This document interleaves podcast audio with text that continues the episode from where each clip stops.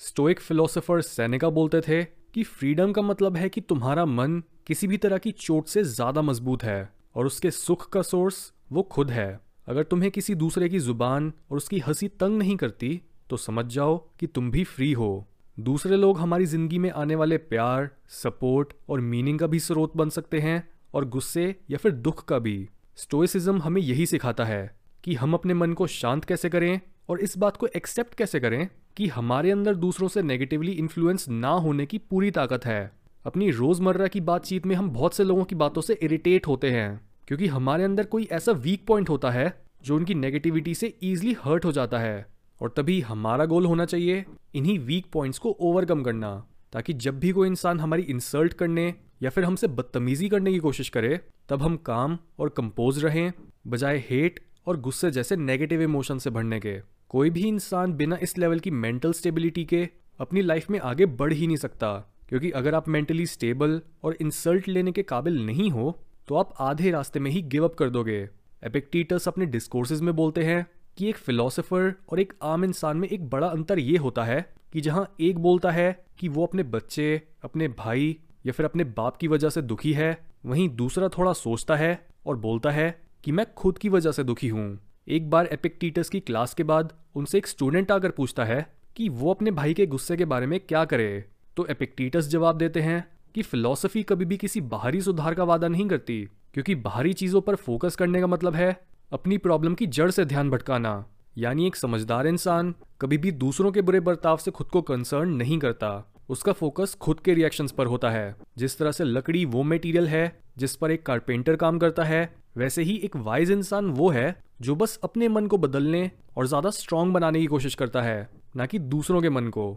अगर दूसरे लोग उससे गलत तरीके से बात करते हैं तो ये उनकी प्रॉब्लम है। एक समझदार इंसान का वास्ता बस खुद को ऐसे मिस ट्रीटमेंट से हर्ट ना होने देने से होता है, ताकि वो कुछ ऐसा काम ना कर दे या फिर ऐसी बात ना बोल दे जिससे सामने वाले इंसान की हेट और उसकी इंसल्ट्स जस्टिफाई हो जाएँ। ऐसा इसलिए क्योंकि विजडम इसी समझ में है कि आप दूसरों के बिहेवियर को कंट्रोल नहीं कर सकते। और जब भी आप ये सोचते हो कि आप किसी दूसरे इंसान की वजह से सफ़र कर रहे हो, तब आप बस अपना वो टाइम वेस्ट कर रहे होते हो, जिसे आप अपने मन को स्ट्रांग बनाने में लगा सकते थे।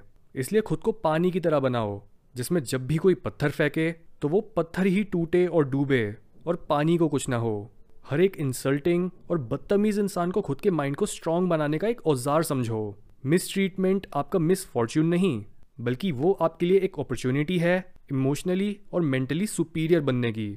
और अगर किसी पॉइंट पर आपको ऐसा लगे कि पानी सर के ऊपर चला गया है, तब भी अपने करेक्टर में इतनी हिम्मत रखो कि आप उस इंसान को अपनी लाइफ से बाहर निकाल सको, या फिर एटलीस्ट उससे थोड़ी दूरी बना सको, बिना खुद सफ़र करे।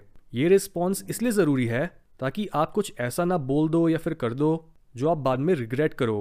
हाउएवर एक अनजान इंसान की इंसल्ट्स पर तो आपको इतनी मेहनत भी नहीं करनी चाहिए। यानी अगर आपको सड़क पर कोई गुस्सैल ड्राइवर किसी दुकान में कोई चिड़चिड़ा इंसान रूड कस्टमर या फिर कोई और ऐसा स्ट्रेंजर मिले जो दूसरों की इंसल्ट करके खुद के बारे में अच्छा फील करता है तो आप या तो बस उसकी बातों को मज़ाक की तरह लेकर उसकी इंसल्ट्स पर हंस सकते हो, जिससे उसे भी ये लगे कि आपको तो उसकी इंसल्ट्स का कोई फ़र्क पड़ ही नहीं रहा। स्टोइक्स इसे बोलते हैं अलूफ ह्यूमर डायोजनीस बोलते थे कि जिस तरह से डॉक्टर्स अपनी दवाइयों की कड़वाहट कम करने के लिए शहद का इस्तेमाल करते हैं, वैसे ही वाइज लोग ह्यूमर की मिठास का इस्तेमाल करते हैं कड़वे लोगों से डील करने के लिए। दूसरी स्ट्रैटेजी जो आपको अनजान लोगों की इंसल्ट से डील करने में मदद करेगी, वो है सिंपली ये प्रिटेंड करना कि वो लोग एग्जिस्ट ही नहीं करते। सैनिका अपनी बुक ऑन एंगर में लिखते हैं कि ये एक तेज दिमाग की निशानी है। कि वो इंसल्ट्स के ऊपर उठ पाता है। सबसे अपमानजनक बदला होता है अपने विरोधी को ऐसा ट्रीट करना, जैसे उसकी इंसल्ट्स बदला लेने के लायक है ही नहीं। बहुत से लोग दूसरों को सबक सिखाने के चक्कर में अक्सर खुद जख्मी हो जाते हैं। लेकिन सबसे महान लोग वो होते हैं, जो छोटे मोटे कुत्तों के भौंकने पर कोई रिस्पॉन्स ही नहीं देते। इन स्ट्रेटेजीज को प्रैक्टिकल यूज़ में लाने के लिए स्टोइक फिलोसोफर मार्कस ओरेलियस हमें अपने मॉर्निंग रूटीन में एक प्रैक्टिस सेट करने की सलाह देते हैं।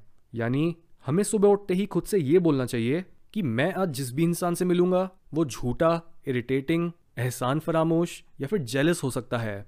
लेकिन वो ऐसा इसलिए है क्योंकि वो अच्छाई और बुराई में फ़र्क नहीं जानता। मार्कस ऐसा इसलिए नहीं बोलते थे क्योंकि वो हर इंसान को ही बुरा मानते थे, बल्कि इसलिए क्योंकि वो ये जानते थे कि हर इंसान बुरा करने के काबिल होता है। और इस तरह का माइंडसेट हमें इंसान की हर तरह की खामियों के लिए एडवांस में प्रिपेयर कर सकता है। चाहे आप फिलोसॉफिकली सोचते हो या फिर साइकोलॉजी को स्टडी करते हो, आपको ये बात अब तक समझ आ जानी चाहिए कि आप दुनिया की अच्छाई को पूरी तरह से एक्सपीरियंस नहीं कर सकते जब तक आप दुनिया और हर इंसान में मौजूद बुराई से वाकिफ नहीं हो जाते। और जैसा कि एपिक्टीटस अपने डिस्कोर्सेज में बोलते हैं कि अगर आप एक चिड़चिड़े या फिर सेंसिटिव इंसान हो तो खुद को बुरे लोगों का अब्यूज़ झेलने के लिए ट्रेन करो। तैयार रहो अच्छी से अच्छी और बुरी से बुरी सिचुएशन के लिए। और ये प्रूव करो कि तुमने सच में प्राचीन फिलोसोफर्स की विजडम से कुछ सीखा है।